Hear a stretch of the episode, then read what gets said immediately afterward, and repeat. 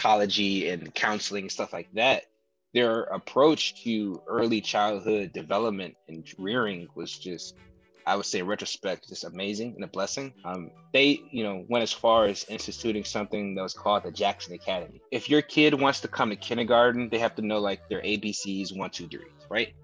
And so instead of just singing the ABC song and practicing one plus one, our parents like went super formal with it. Hey, we're gonna create a little Jackson Academy for our little tots, and we're gonna teach them, you know, their ABCs one, two, threes. But it didn't stop there. It transformed into hey let's you have a little designated time after school to go over your homework. You know what did your teacher say to you in class today? Xyz once you got to middle school you know inspecting our book bags. Hey you got everything? You got your textbooks? Hey you have a test coming up. Like just and then it kind oh, of transitioned and transformed um, over time with our age to become more appropriate for where we're at in life. So by the time we hit college it's questions about hey have you followed up with the guidance counselor for college? You know and that type of stuff. And so we talk about being able to like hit the ground running grinding and stuff like that you know it was that environment of positive feedback positive reinforcement in our household from our parents uh, really uh, that started at an early age What's up, everybody? It's Willie and Alex from the Black Culture Podcast. I know you ready to get into this video, but before you do that, make sure to subscribe to our channel and follow us on Facebook, Instagram, and Twitter at the Black Culture Podcast. Willie, yo, got a uh, very, very interesting uh, group of guests on this morning, man. Yes, sir. Two brothers, very educated, very. One's actually in the music. We'll get into that later. You can see them flexing. I think that's a two bass guitars in the back looking nice. These two brothers are smart. I know a little bit about Cedric, but this Carlin character, I can't wait to get to know more about him. yeah, last night we was talking. We want to um, officially title this episode "Brothers in Tech," which has a double entendre to it. You know what I mean? you guys are actually brothers. So, Cedric Jackson, Carlin Jackson, welcome to the Black Culture Podcast, gentlemen. Thanks for having us, man. Glad to be Very here. glad to be here. All right, let's start it with the Black Culture Podcast tradition, as always. Toast it up. And I feel oh, like it's a real toast. hey! Do the virtue. Yeah, yeah. Ah, there, we go. There we go. There we go. There we go. All right, oh, yes. Fellas, let's jump right into it. Let's uh so CJ, you gave us a little bit insight uh we had a meeting with you last week of how you got into it. So Let's well, start off just just just for the audience, uh, so they know he's calling him CJ because it's Cedric Jackson Jr. So okay, yeah. So CJ, and then we got Carlin. I'm, I'm, gonna get a nickname for Carlin before the end of the show too. By the way, clearly CJ's already taken, but we're gonna figure that out, man. right. All right, so uh, let's start with with uh, my man Carlin. Carlin, how did you first like find this passion to be in like technology and to like to do what you do. First off, tell us about your career. What do you do? So I'm uh, a consultant, a technology and strategy consultant. So I work with businesses on helping them operate and run better. And the main way that I do that is by utilizing technology. So these days, pretty much any business, even the ones that you don't think might be a tech business, you could pretty much find a way that you can utilize technology to make them better. Like if your job is to clean the streets, maybe you got to email your boss and you maybe you didn't have a computer. My recommendation to you is, hey, here's a phone that you can look at what your boss is emailing you while you're on the street sweeping. Uh, that's a contrived example, but the point is, you know, when you analyze a business or a project, there's typically some way that you know, the stakeholders can utilize technology to make the situation better. And at a high level, that's kind of what I do. Figure those things out. Right. So, first off, how old are you? I am 27. T- 27 and he's younger than you. You're right. And he's like, he's well, like well established. And I know you have more that you want to get into, but like when did you realize that hey man i want to get into like computers and technology like was it in high first off i know you're gonna shout out the high school you went to because alex, alex is on here Do so go ahead get it out Cleveland Heights High School. I mean, There you go, can I baby. say? You know, some Okay. things don't need to be said. Heights. That's, that's all I gotta say. So where did you find Uh, a love for? Where does passion come from? so, um, my earliest memories playing around with technology actually is in church. Um, Hmm. You know, where the audiovisual systems at our local church. Um, as a kid, I am very grateful that instead of like shooing me away and say, "Hey, get away from this! Don't touch that," they allowed me to play around, help set up, break down things. You know, I got intrigued with. You said as a kid, As a kid, yeah. man, I would get really- my hand patted down as a kid touching anything. You was being invited to touch it, man. Well, That's that's because you was a bad kid. That's Ah, stop well, I think it was part of it was like, hey, extra set of hands to help, you know, Mhm. do stuff. If I guess the key was if you could be obedient and follow instructions, you know, they'd be like, fine, we'll use you to carry stuff, you know, little fit child laborer. but uh, wow. It's true. It's true. It sounds, it sounds Hey. harsh, but it's true. Free labor, right? You be And sitting honest- minding your business. What are you doing? Get up and do something. but in all honesty, it was, you know, opportunities, you know, plug things in here, over there, and you just get really intrigued with how things work. And I think that was kind of the really the key um, underlying theme across all my curiosities into different subjects. It's all born of my desire to understand how things work. And so, you know, when you go down that path, it's like, how does this audio, you know, church sound system work? then from there went to being curious about how video systems work and then just you know computer networks and then computers themselves and then programming and you know of course this is a story that you know is played out over many years of time from childhood through college but that kind of same underlying question is how does this work? So yeah i say the the roots of that are actually just my experiences being in church actually. So, fellas, this Black History Month, and um, generally during Black History Month, especially growing up, we learned about individual Black accomplishments from whether it was someone who invented something or someone who was part of civil rights movement but rarely do we talk about black families right successful black families and you two are brothers in tech actual real brothers grew up under the same household how common is it to have family members and I would say in the same industry, but just different sides of the industry, both successful and growing.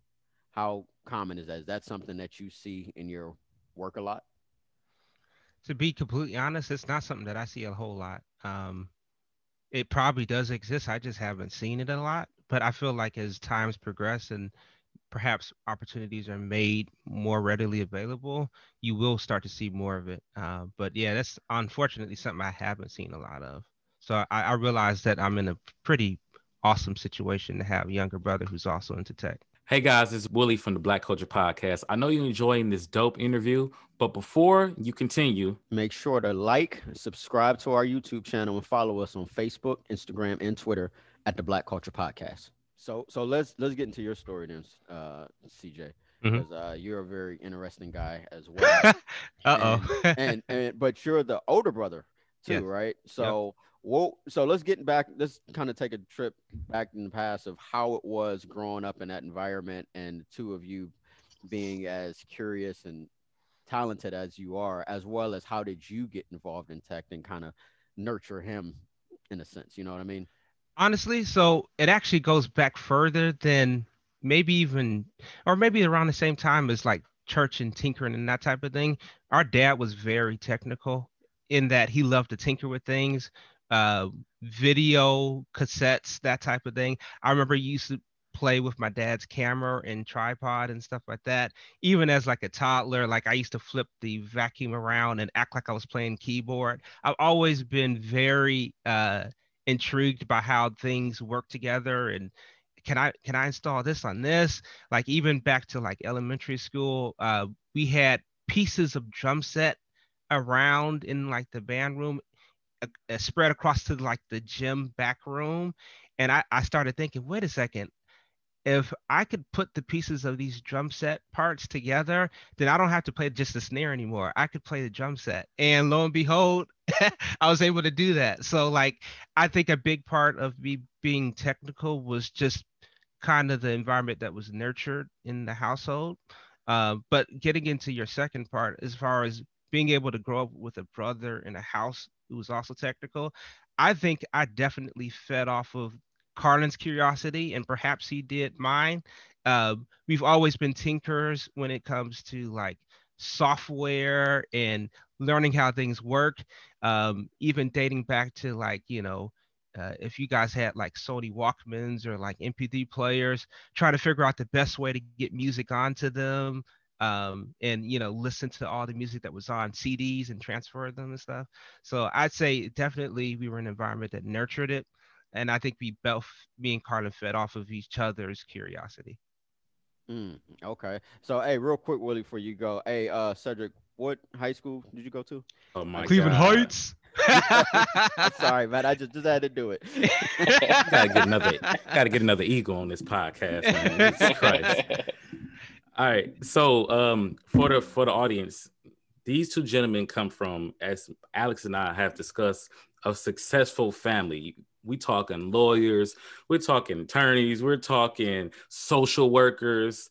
So with that being said, how was it like growing up like figuring out where do you guys your career path was it like pressure because you have all these and you even said your dad was into tech was it like pressure That's like man thank you was it like man i gotta make sure i'm doing so or was it just was it just normal like it's just this it's just So- something you just fell into the latter, what you said, literally the the environment was it was assumed. You're, yeah, you're going to higher education. Like they never really had to say it. It was just like something that was the standard. So um, there was never any forcing. It was like we subconsciously were willing to do what it took to get to the next level. So um, you know, from middle school to high school, even though I very much uh, was into music, God worked things out to where I began to really focus in on edu- uh, the education aspect so that when it was time for college, like, okay, now I see my way clearly to college, you know, that type of thing. So to answer your question again, like, I think there was just like an unsaid standard as far as, okay, uh, you know, God has a plan for you, and part of it might actually be higher education. So you need to make sure that you're doing what you need to do in order for that to happen. So yeah, I I I, ne- I can never say that I felt a whole lot of pressure. I think it was just the standard. so let me, let me. i think you about to say real ask the same thing i said but go ahead Yeah, probably. So I want to ask Carlin, you being the younger brother, he just mentioned the standard. What what what was the standard? Like how how how do you set the standard and you growing up? What what was it like for you in that in that same household? Yeah, so to kind of speak at least from the higher education side of it, um, you know, when you think about K to 12, when you're in kindergarten or first grade, whatever, it's just like you you don't even think about it. Your goal is to get to 12th grade, right? Like to graduate high school. It's you know, people don't have to like, hey, remember the goal is to graduate high school. It's just you kind of learn about it from your peers, just through the institution itself that school is something that you finish elementary school, you finish middle school, finish high school. And so I guess the best way to put it is that around those are early because we had examples of aunts, uncles, family members who were in college. It wasn't, you know, finish high school. It was just like finish college. So it was like literally like freshman year college is 13th grade. Like it, it's as natural as that. It was never just the notion that okay, high school, then something, something big, maybe college, maybe something else. It was literally just, you know, you're not done. it's like, okay. Um, and so I would say that's kind of this quote unquote standard from high school. Um, I mean, for higher education. But in terms of like, you know, maybe a more general notion of like excellence, like maybe in career or just other parts of your life, I think it was really the standard was are you doing the best you can? Are you putting into it everything that you feel that you should? And when we feel, of course, we kind of go a little deeper being, you know, Christians, you know, you know, if you're praying about it, if you're prayerful and you feel like God is having you to do something, well, then are you putting your 110% to what you feel you're led to do? sometimes you you know for some people that's not to pursue higher education maybe it's to directly start pursuing a vocation or maybe it's to invest all their time into supporting their family for that stage of their life and that maybe they're supposed to be a non-traditional student later in life whatever the situation is the standard of our family was are you doing your best it's like for me sometimes that meant getting d's in classes or c's in classes but I think the overall trend for me was I was able to have success because if I knew that that C was the best I could do, maybe that's just a sign. Okay, for this subject or this situation, that, that's not it for me. not to cut uh, you off, but I'm not buying that you got D's. I just want to throw that out there. Oh, I, I case my freshman and sophomore year, there was a couple classes where I got D's. No lie, it was hard. It was rough. It was the first time, but I was like, okay, well, you know, now I know the subject ain't, ain't it. All right, so but, oh, yeah, no, no, but I think part of it was like, you know, it could have been when I when that happened, it could have been a situation of, oh, do I accept this as an internal failure? Or do I just use this learning opportunity to say, okay, I did my best, wasn't good enough here. Let me retool, try again later. Okay, so obviously you guys both mentioned the standard. The standard was already set. So let's because because after this, I'm sure Alex is going to jump into CJ's career. But before we do that, explain to me how different it was because a lot of kids in high school they don't have a standard. They may have a standard, but the standard may not be as high as your your family has set for you guys.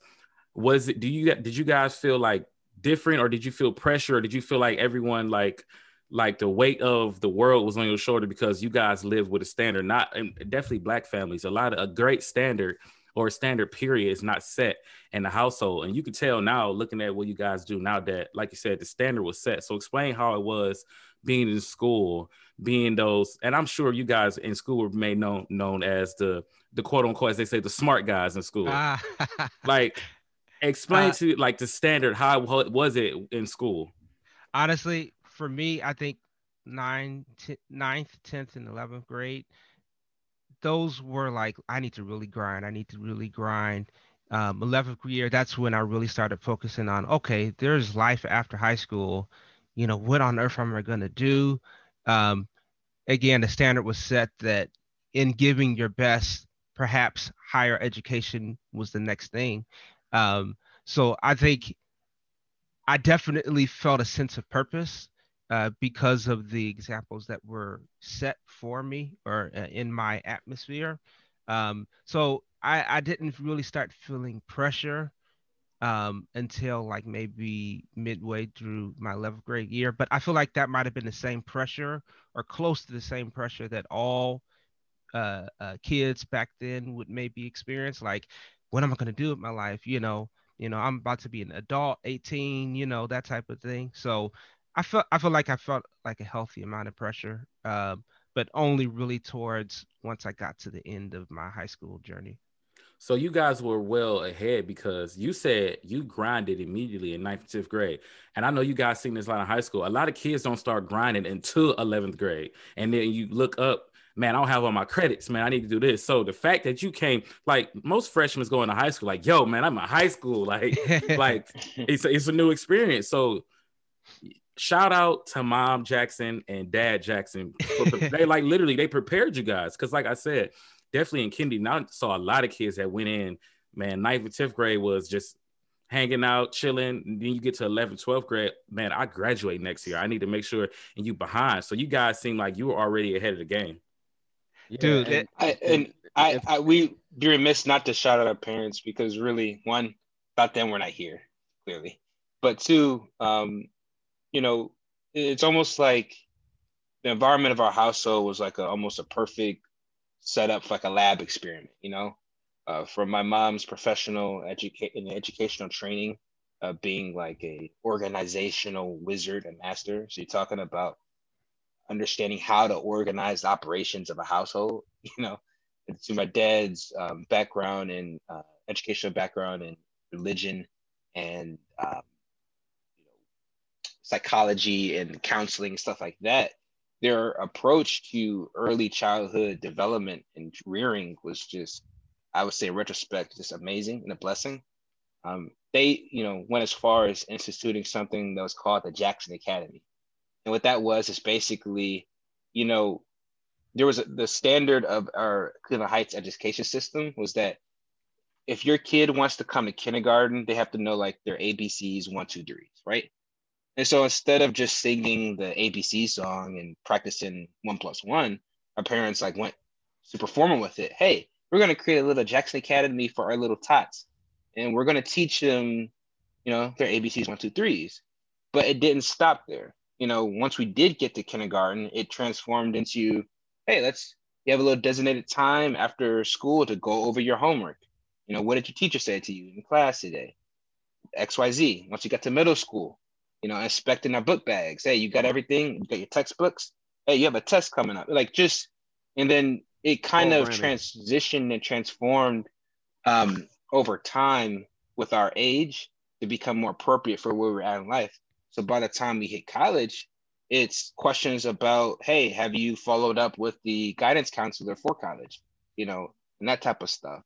And so you talk about being able to like hit the ground running, grinding and stuff like that, you know, it was that environment of positive feedback, positive reinforcement in our household from our parents, uh, really, uh, that started at an early age.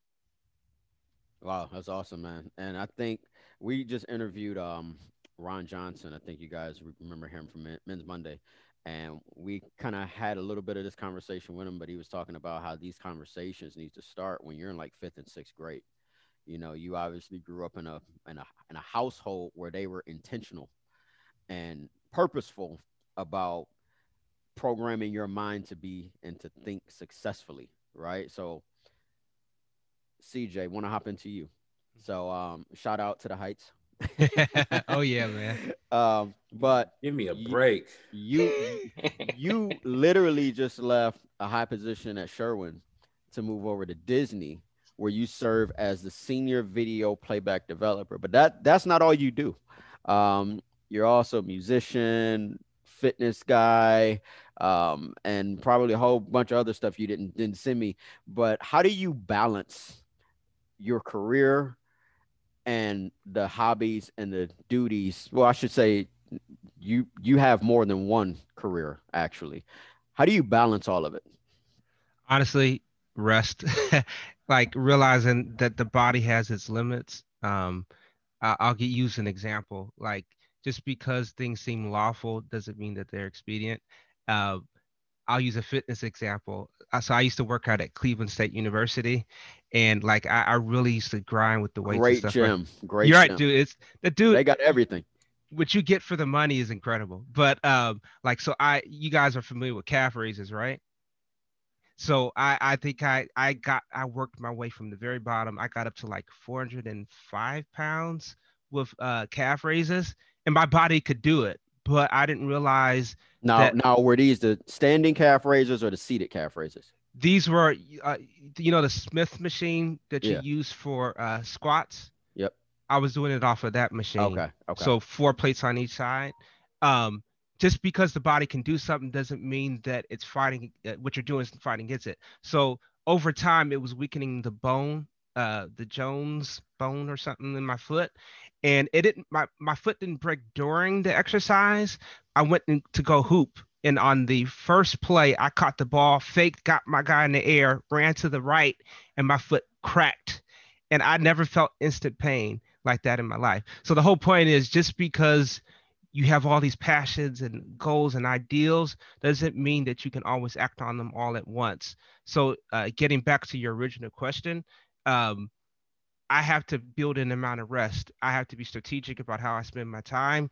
Um, I really do enjoy coding, but if I only do one thing, then I'm gonna be burnt out for that one thing. So that's where I incorporate music. Um, you know, my personal worship.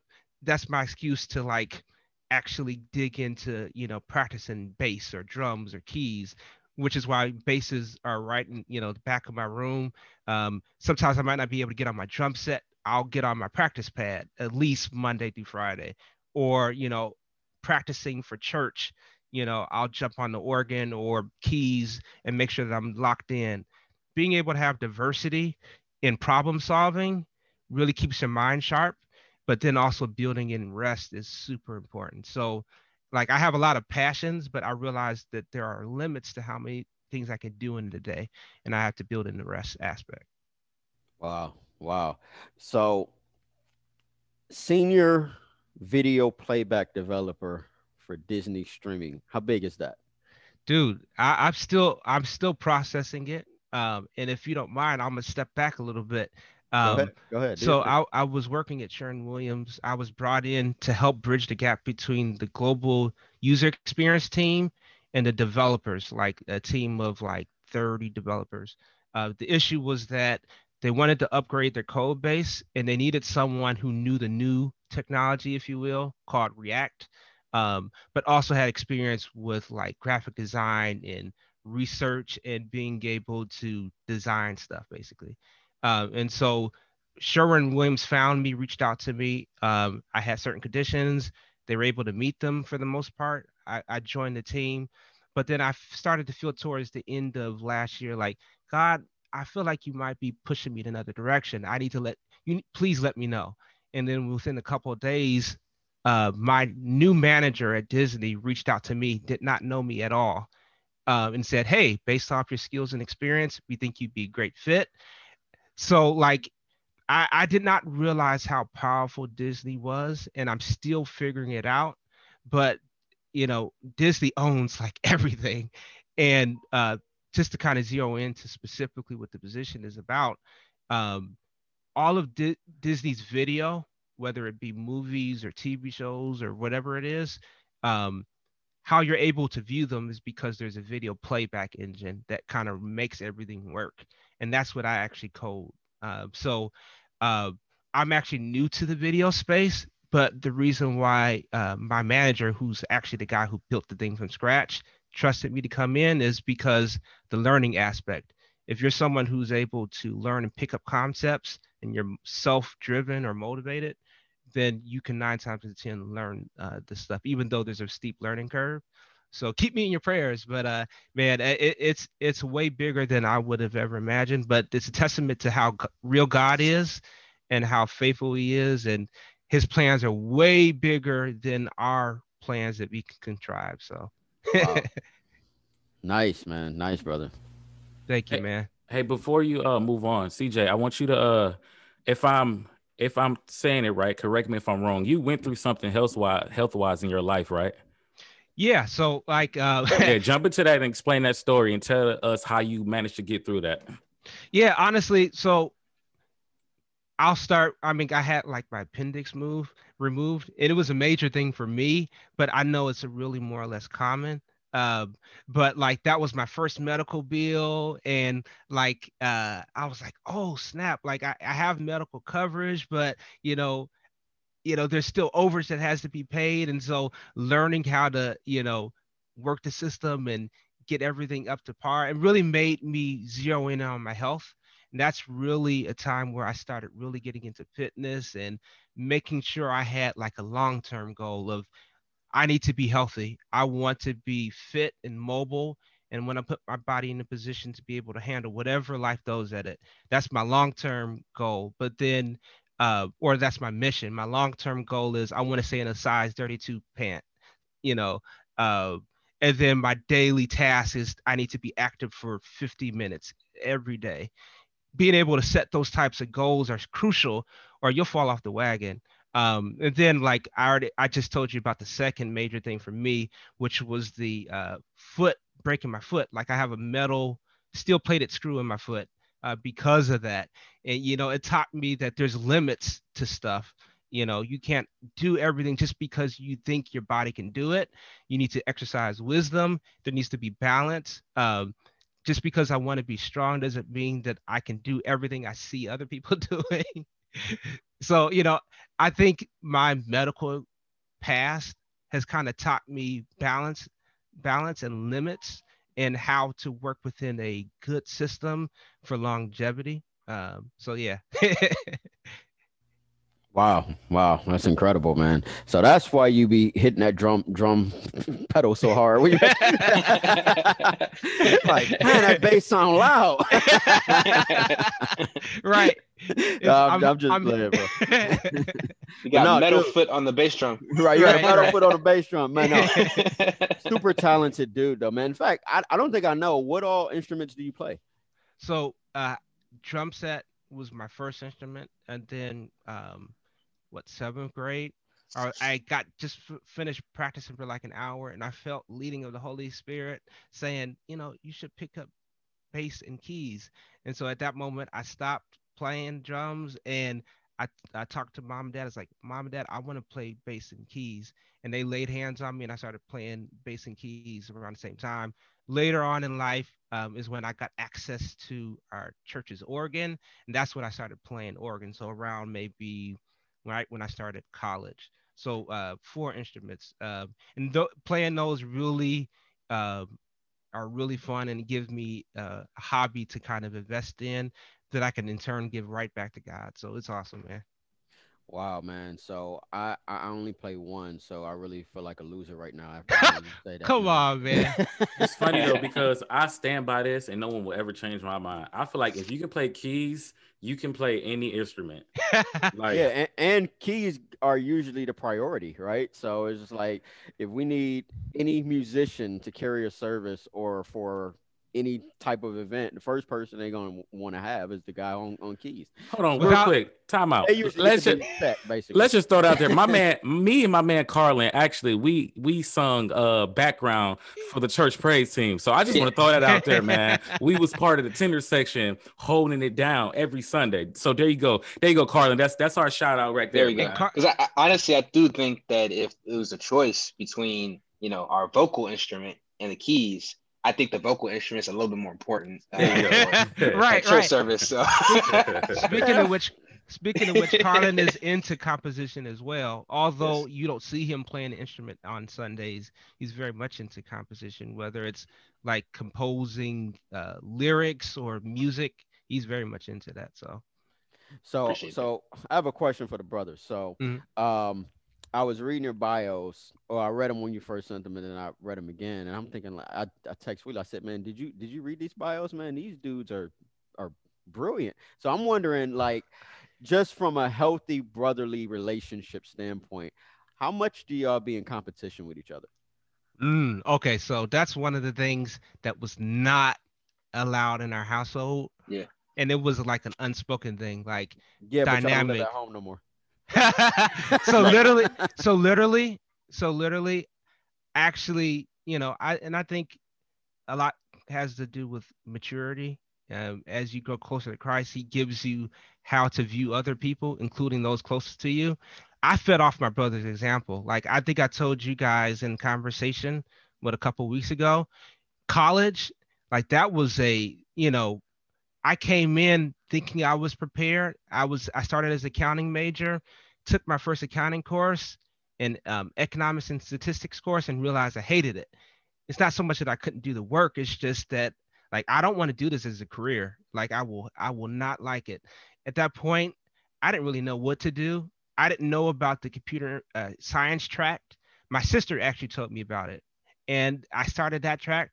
My brother had already started coding, and he was still in. By that time, he was just he was a senior in high school.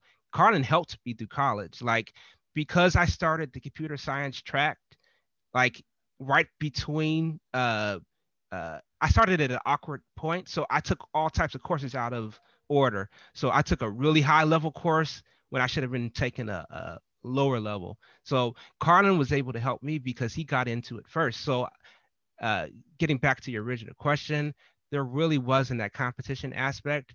If anything, I actually benefited from my younger brother's knowledge and passion for computers and uh, coding and stuff like that. That's a blessing. And honestly, like I, I think part of the reason why we still have a good relationship to this day is deeper than just that we're brothers, because even that can be abused at some point. But I really think it's really leaning into God and you know giving a complete yes and being like, hey, dude, they can do then. I'm going to seek to understand my brother and feed off of what he's doing. And uh, I, I feel like that's really worked for me. I got a quick question, Willie. Do you have any brothers? No, I have cousins that I'm close to that we you would think we're brothers. Man, That's what's have- up, bro. And we compete all the time, still to this day. You compete. see, see, I don't have any brothers, so I'm a little jealous. right now. Honestly, okay, so let me let me rewind a little bit. Nah, I'm joking. I'm joking, bro. so but no, that's that's that's incredible, man. Because you you rarely get the opportunity to see that. Like, okay, you mentioned you're growing up in the church and whatnot, and in the Bible it talks a lot about family. And nowadays, especially in our community as black men, you don't really see brothers. I'm talking about the ones who are actually related being able to come together like that. Now, you said you weren't in competition with him. I wonder if Carlin felt like that. But anyway, Carlin, let's let's let's dig into your career because you have a really interesting uh, work experience. Your resume from where you are now to all throughout college. I wanted you to talk a little bit about because you did a lot. I wanted you to talk a little bit about that. You went to Case, right? Yes. You went to Case. So tell us about that experience and how it led up to where you are now. Um, yeah, it, it- one, you know, we, we always go to God pretty much everything being just try to have an ultimate perspective of gratitude. That's why I always going to hear us shout out God for like every question you're going to ask us. Uh, but, um, you know, I was wrapping up high school, you know, kind of just apply to area institutions, you know, cases in the backyard of Heights. Um, and I was you know, grateful to be accepted. And so, you know, pretty much from great, you hit the ground running. You know, uh, get you, you, during the summer before school starts, they bring you on campus. And again, I'm a curious person, so I'm asking all the staff around me, like, who is this? Who does this? You know, who? I kind of a um, that kind of stereotypical ambitious kid who doesn't know their place, quite kind of. Um, so I literally was like, who runs the IT at Case? Who's the CIO? And oftentimes which what happens is those in authority and position of power, you know, they get intrigued by like the young guy who isn't afraid to ask questions. And then even further, because I was a young black guy, it was like totally an anomaly. So here's, you know, some kid who's hasn't even graduated high school who got accepted, who's asking to meet with the like CIO of Case Western Reserve University. And so me, you know, I'm grateful that he was someone who was open and willing to say, hey, let me, you know, see what this is all about. Met with me, say, you know what, once you start school, I got a job for you. Um, and it things kind of snowball from there. Uh, being able to kind of at a very early age have my coworkers, my peers really in the workplace be, you know, those like 50 and up with, you know, positions of power, being able to talk and get comfortable and, you know, be confident in myself. You know, I'm 17, 18 years old, and yet I'm already being able to start transacting at like a kind of a more fully baked adult level. And so without going, you know, super long into it, you know, between what I studied, being able to get internships at kind of related tech type of stuff, since I'm studying tech in college, you know, the approach didn't end. At every job I ever had, I will always request, if I could, to meet with my bosses, meet with the head of the company, like, hey, what is it that you do? You know, uh, how do you go about your job? Why did you get into it? Basically, reverse interview them, you know? Um, but what I found is that by the time I graduated, having done that at every job I was at, I realized that that process in of itself is uh, kind of what I'm interested in. Understanding a business, the hows and whys of it. And so by the time I graduated, I was like, do I want to just, you know, get a normal job and be kind of like a typical cog in the wheel, you know, punch in eight, you know, nine to five and do my thing, go home. And I realized instead, this I exercised the activity of asking questions and getting understanding so much that that's actually what I wanted to do. And I realized it kind of mapped closely to kind of consulting. Um, and so um, I ended up, you know, as soon as I finished my master's, I uh, filed papers state Ohio, created LLC, and I was able to, um, you know, just kind of tell all the folks in business and technology that I worked with, hey, I'm doing this thing.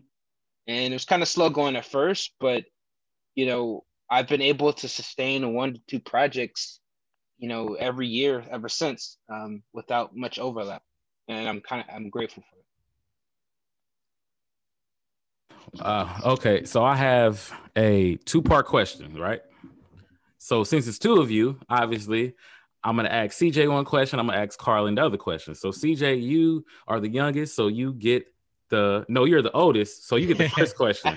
so the first question is, what is some of the challenges you face, like being in the the tech industry? And for you, Carlin, you can work on your question while he's answering this. Your question is, I want you to explain to the audience if you face any, if you notice any racism or in, in your mm. industry, being young, black, well educated in a, in the industry, and did you feel like maybe other races or cultures were intimidated by wow we got these two knowledgeable because we got these two knowledgeable young black dude black men and that's like something to where that could scare them and they could get like just be scared and not like yo this is scary. This is not what we don't like. So that's your question. So cj yep.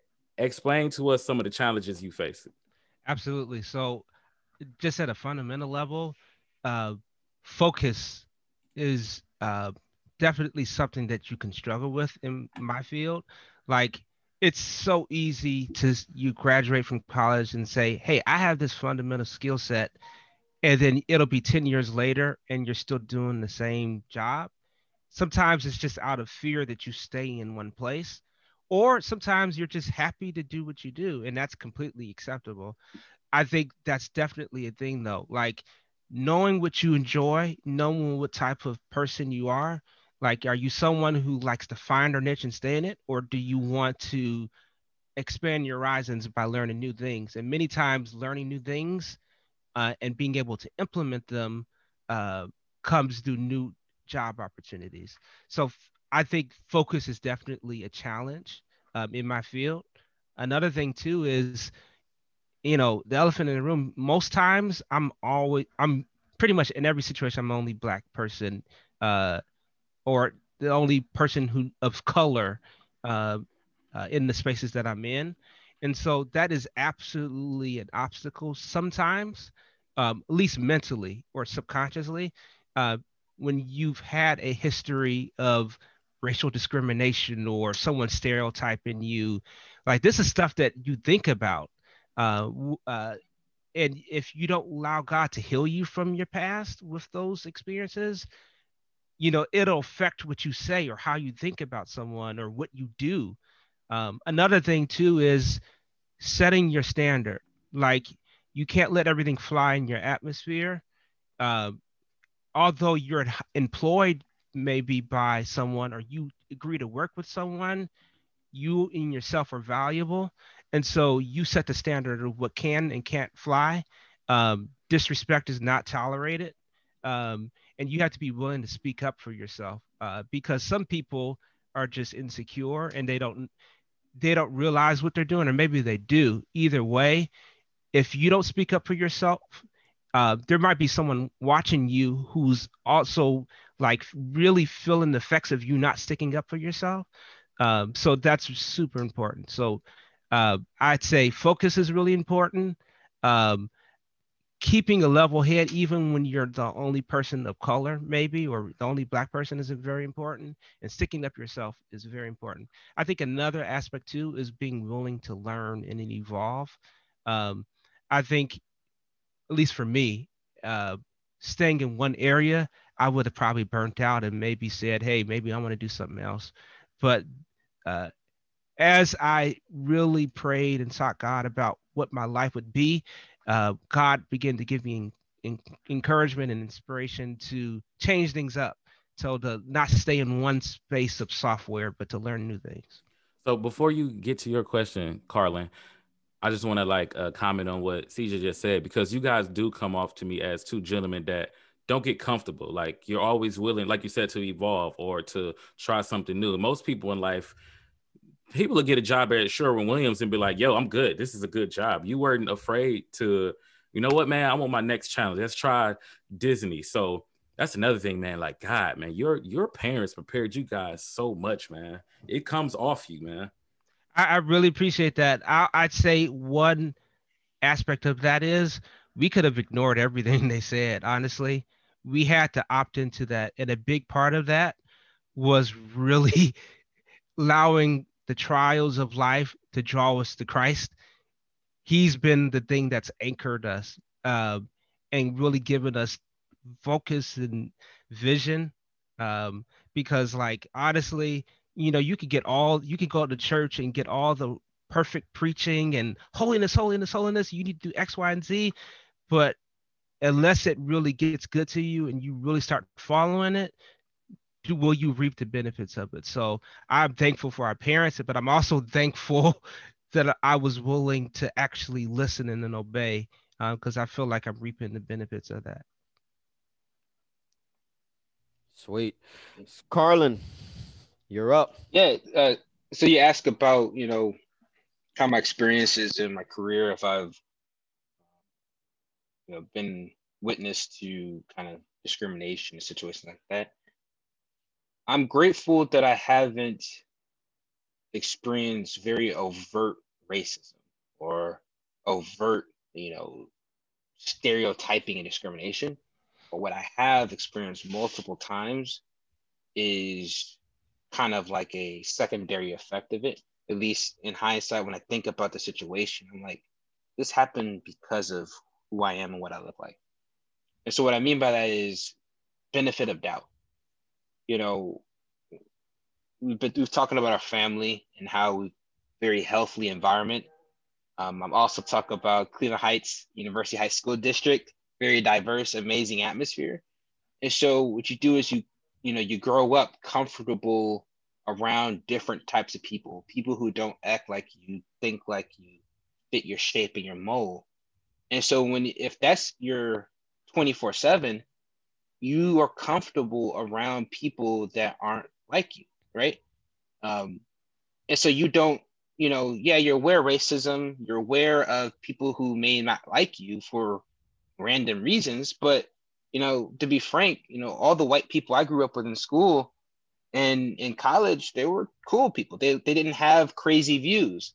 So I was able to, you know, uh, have so many positive experiences I'm not going to say I had a blind eye to how that couldn't be. It's just it hadn't happened a lot. And so what happened is in one of my first jobs out of school, there was a situation where was really two ways to go. Look, Carlin made, you know, made a kind of like an accounting mistake, right? Like he put, you know, said he was there for 10 hours when he was there for nine. And it was like a legit honest mistake, one of which wasn't that major. But literally the way that it went was they assumed it was malicious. Now, grant you, I have never been in trouble in my life. Like I have like this amazing, great track record. The way I got the job was through like glowing reviews and all this. And at this first incidence of like a minor slip up, it's like I'm just, you know, there you go. Just knew it. This, you know, thug black young boy criminal who's trying to figure out a way to scan the system. That's basically kind of like the uh, draconian approach they took to the situation. I'm like, it, it blindsided me. My guard was completely down because I just assumed that, ah, hey, I'm I'm Carlin. I'm I'm I'm this guy. You know, of course, they'll understand it was a simple mistake. You know, blah blah blah, and we'll move on. Hey, no biggie, right? No, and it was like, whoa! It opened my eyes to like you know, there's no way if this this situation was different, you know, would they have gone this route? And so from that moment on, I was like, okay, my guard went up a little bit, you know, to stop being, you know, so open-eyed. I would say one one last thing is with a client of mine. Uh, about a year and a half later after this, um, you know, let's just say when you enter a project, you set expectations up front. Hey, our goal is to accomplish ABC and maybe we said we want to do it at six months. So six months comes and only A and B are accomplished. But meanwhile, during that six months, there was things that happened where we kind of changed the scope. We changed what A and B meant. So there's like a lot of things going on that wasn't that said, okay, it's not straightforward. You know, so I'm thinking we're on the same page about where things are at. But near the end of that project, it was like this kind of blow up in the sense of, you know, this guy basically was saying, you know, I have trust issues with Carlin in the sense of, you know, I thought we were going to do X, Y, Z, blah, blah, blah, blah. And I feel like you were, you know, blah, blah, blah to me. And I was like, wow, like I, again, it's a mismatch in understanding and communication styles that frankly wouldn't have happened. And I'm, I'm speaking kind of vaguely here, but it was very much something that made me feel like, okay, if I would look different or was different, you know, this situation would have played out so totally different. And so I think the quick way to say it is while I was blessed to have a great environment that made me not have to worry about issues of discrimination or racial, the world we live in is the world we live in. And you sometimes you have to have experiences that open your eyes. And then moving forward, you say, okay, let me guard myself, protect myself. That I'm not going to assume everyone is bad or has a bad spirit or thinks horribly about me. But let me just make sure I do things in a way so it doesn't give an opportunity for someone to misinterpret your actions, misinterpret your, your intent. And yeah, sometimes that means um, it might feel like I have to, you know, not express myself the way I fully I want to. You know, we talk about code switching, you know, changing how you talk in certain environments. You know, you should never feel like you've got to suppress your black culture. But you recognize that sometimes if, hey, if I'm about to literally meet with a bunch of 80 year old white women, maybe there are some things I can do to make them feel a little bit more comfortable, right? so uh, that it, it's a long winded answer to your question, but so no, I can't say, you know, someone called me the N word at work, but you know, I would say the experience kind of felt like it afterwards. No, like long-winded answers.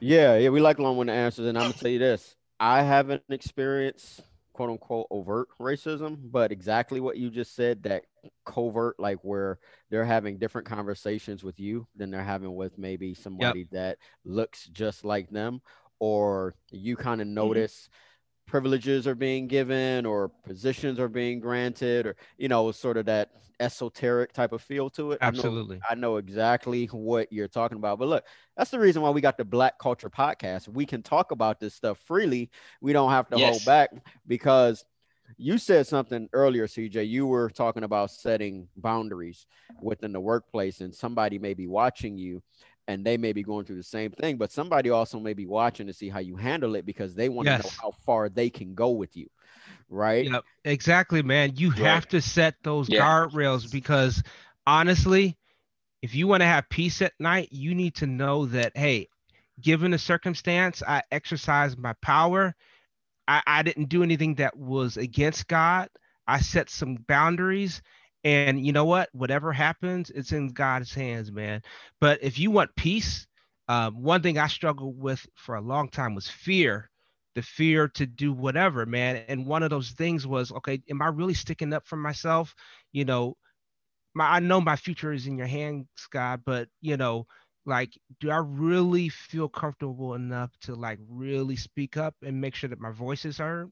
And that's something i really had to work on but i'm so glad i went ahead and did that. That way i can step into any situation read the temperature and be like hey this is what's going to happen. You won't speak to me this type of way.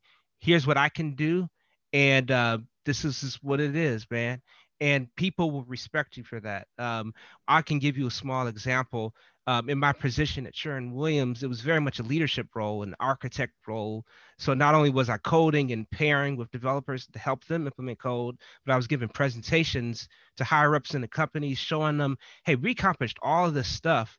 Um, but you know, one particular thing, um, a former developer who went over to the user experience side was trying to get me to implement a new technology uh, that I didn't feel like could work, and I felt that should be a conversation before we imp- we go get into that type of thing. And you know, this guy who actually was a part of my interview process was like, "Hey, you know what? You know, if you just use your soft skills, maybe you can just force your way." I'm like, "Dude, watch your mouth first of all. Second of all." this type of thing is a you know we need to have a conversation around these things i'm dealing with other senior level developers who need to make this decision. I can't just force my way. And so i say that all to say you need to learn how to put up guardrails. Realize that some people they say stuff and do stuff to you based off of you know stereotypes and Yep, preconceived notions. Yep. and you can't let that get to you. You can't allow that to destroy your witness. You have to be professional. You have to pray. You need to be able to stay step back and not be super reactive um, and so that's some those are some of the things i've learned over the time and i'm not perfect but ultimately i know that everything in life god controls because he's the source of all good and if i really pray god will help make me who i'm supposed to be in these situations so i don't go to bed wondering like man did this guy just like railroad me It's funny Nah, you man, say that. great. Because I used to be uh, like I was all I was never really like that confident. The person you see now was not the person I was. So I would have moments where I would be in bed and I like, man, I should have said this, or man, I should have done that. And like you said, that'll like eat you up. So yeah man I got confidence, it wasn't like a disrespectful type, but like you said, like setting boundaries, like, yo, no, like that's not how we about to do this. You're not about to talk to me like that. So yeah everything you touched on was right. But so we got about six minutes left. I got a question for both of you guys. I want you guys to, for the the younger generation coming up that want to get into the tech industry or want to get into music. What is some advice that you would give them? I I'll, go first. I think the most important thing is focus. You need to have, I'd say, a mission. Like, I want to get into technology, but I have to have a. I want a specific focus. Um, another thing is like, am I the type of person who's willing to accept ongoing challenges? When it comes to uh, writing software, uh, there is a fundamental core that remains true regardless of what programming language you're using. But things change. There are different practices, similar to accounting, where you have to reapply for certification, that type of thing. There are things that change in software development. Um, and you have to be willing to learn those things. Um, so figure out what type of person you are.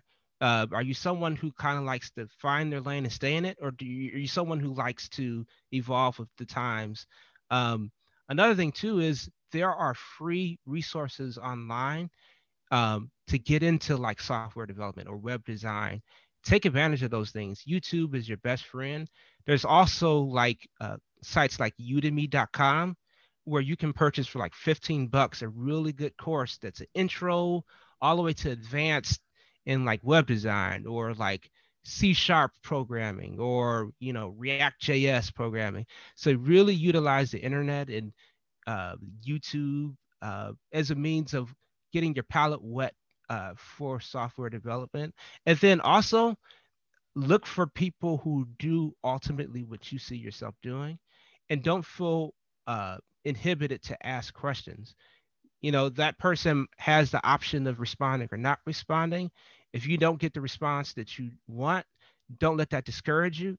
Keep doing the work, keep studying, keep practicing, keep uh, take the reins and really uh, uh, learn for yourself as much as you can, and then look for people who do what you ultimately want to do.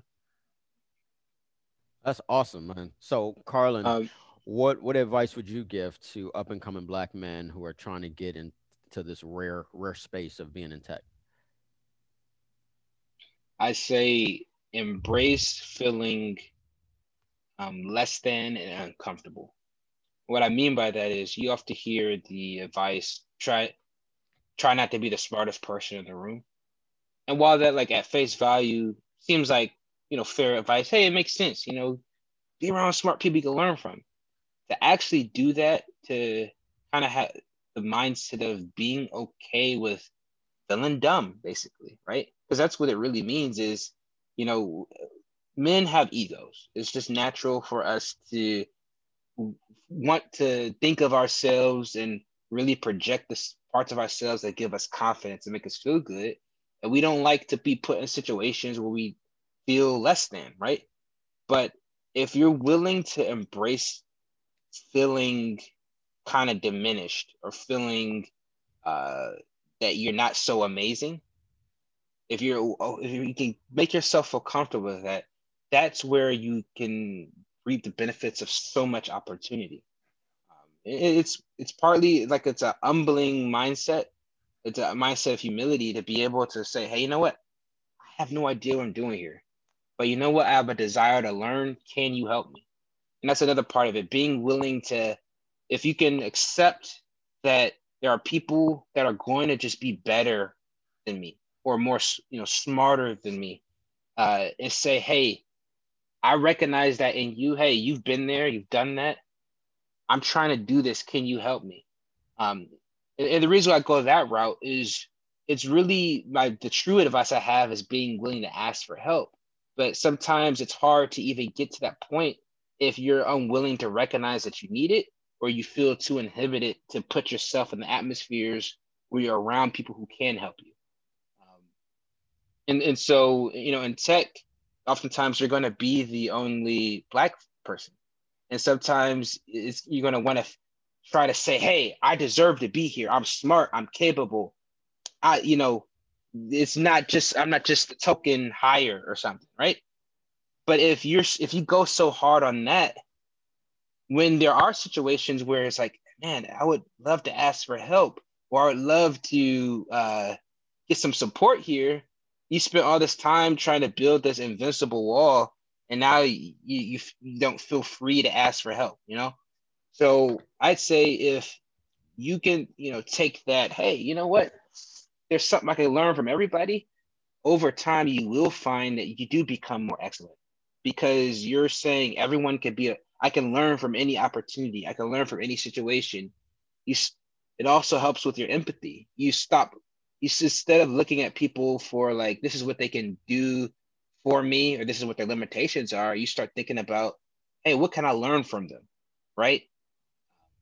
And, and so you know if the question is how do you get into tech i'd say try to adopt a mindset like that.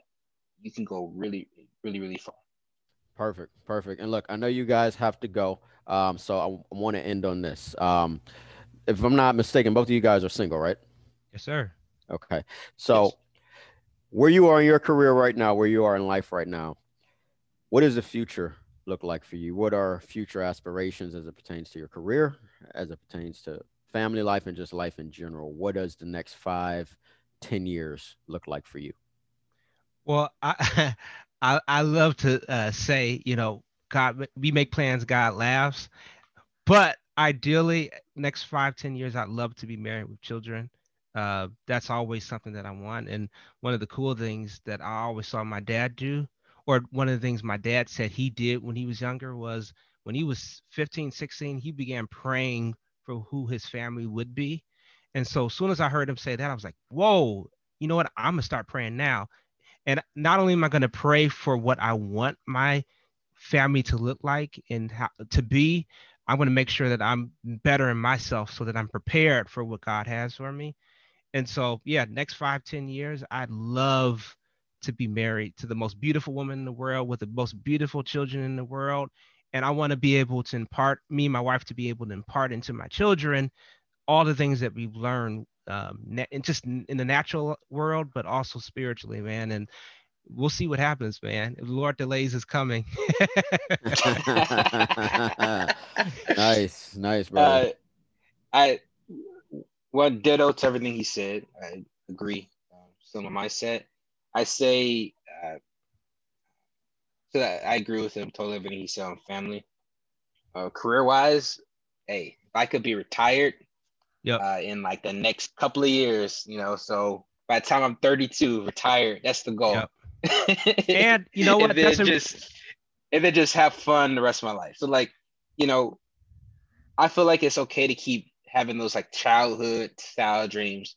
When you were kids, you say, "Hey, I want to be the richest man in the world. I want to be successful." Right? But I think it's okay as even adults to still say stuff like that because it, it's something to strive towards. And hey, you know the cheesy saying, "Shoot for you know the, you know, was it Star? moon, land amongst the stars, whatever yeah, the, yeah, whatever yeah. the thing is." I feel like it's okay to you know say, "Hey, I want to be retired by 32." never know. Maybe that means I actually become retired by 40. I'd take that. I'd be happy, you know? So, um, but I would say, yeah, definitely have be a family man and try to repeat the positive environment I had as a kid coming up for maybe my own kids. Nice, nice. Well, all right, man. We got the brothers in tech, Carlin Jackson, Cedric Brothers Jackson in Jr. The Jacksons. Uh, yes, sir. The- the- these are the real Jacksons right here. I was about to say my my favorite Jacksons. right. These are real Jacksons. Well, hey man, we really appreciate you guys for taking the time out, getting up on this early, cold, chilly morning, and uh, yeah, man, we going we definitely gonna have to do this again sometime. Absolutely. Thank you guys for having us. It's an honor, man. Love Yeah, what you guys are doing. Absolutely. so much. So amazing to be on a, a, a Heights podcast. Stop it, man. I love it. I love it. I'm throw Right. up, I man. never even thought about that. Wow. Well, We're so honored to have you as our guest, Willie. Us three Heights co-hosts. all right, fellas, it's the Black Culture Podcast. Good morning. God bless you guys.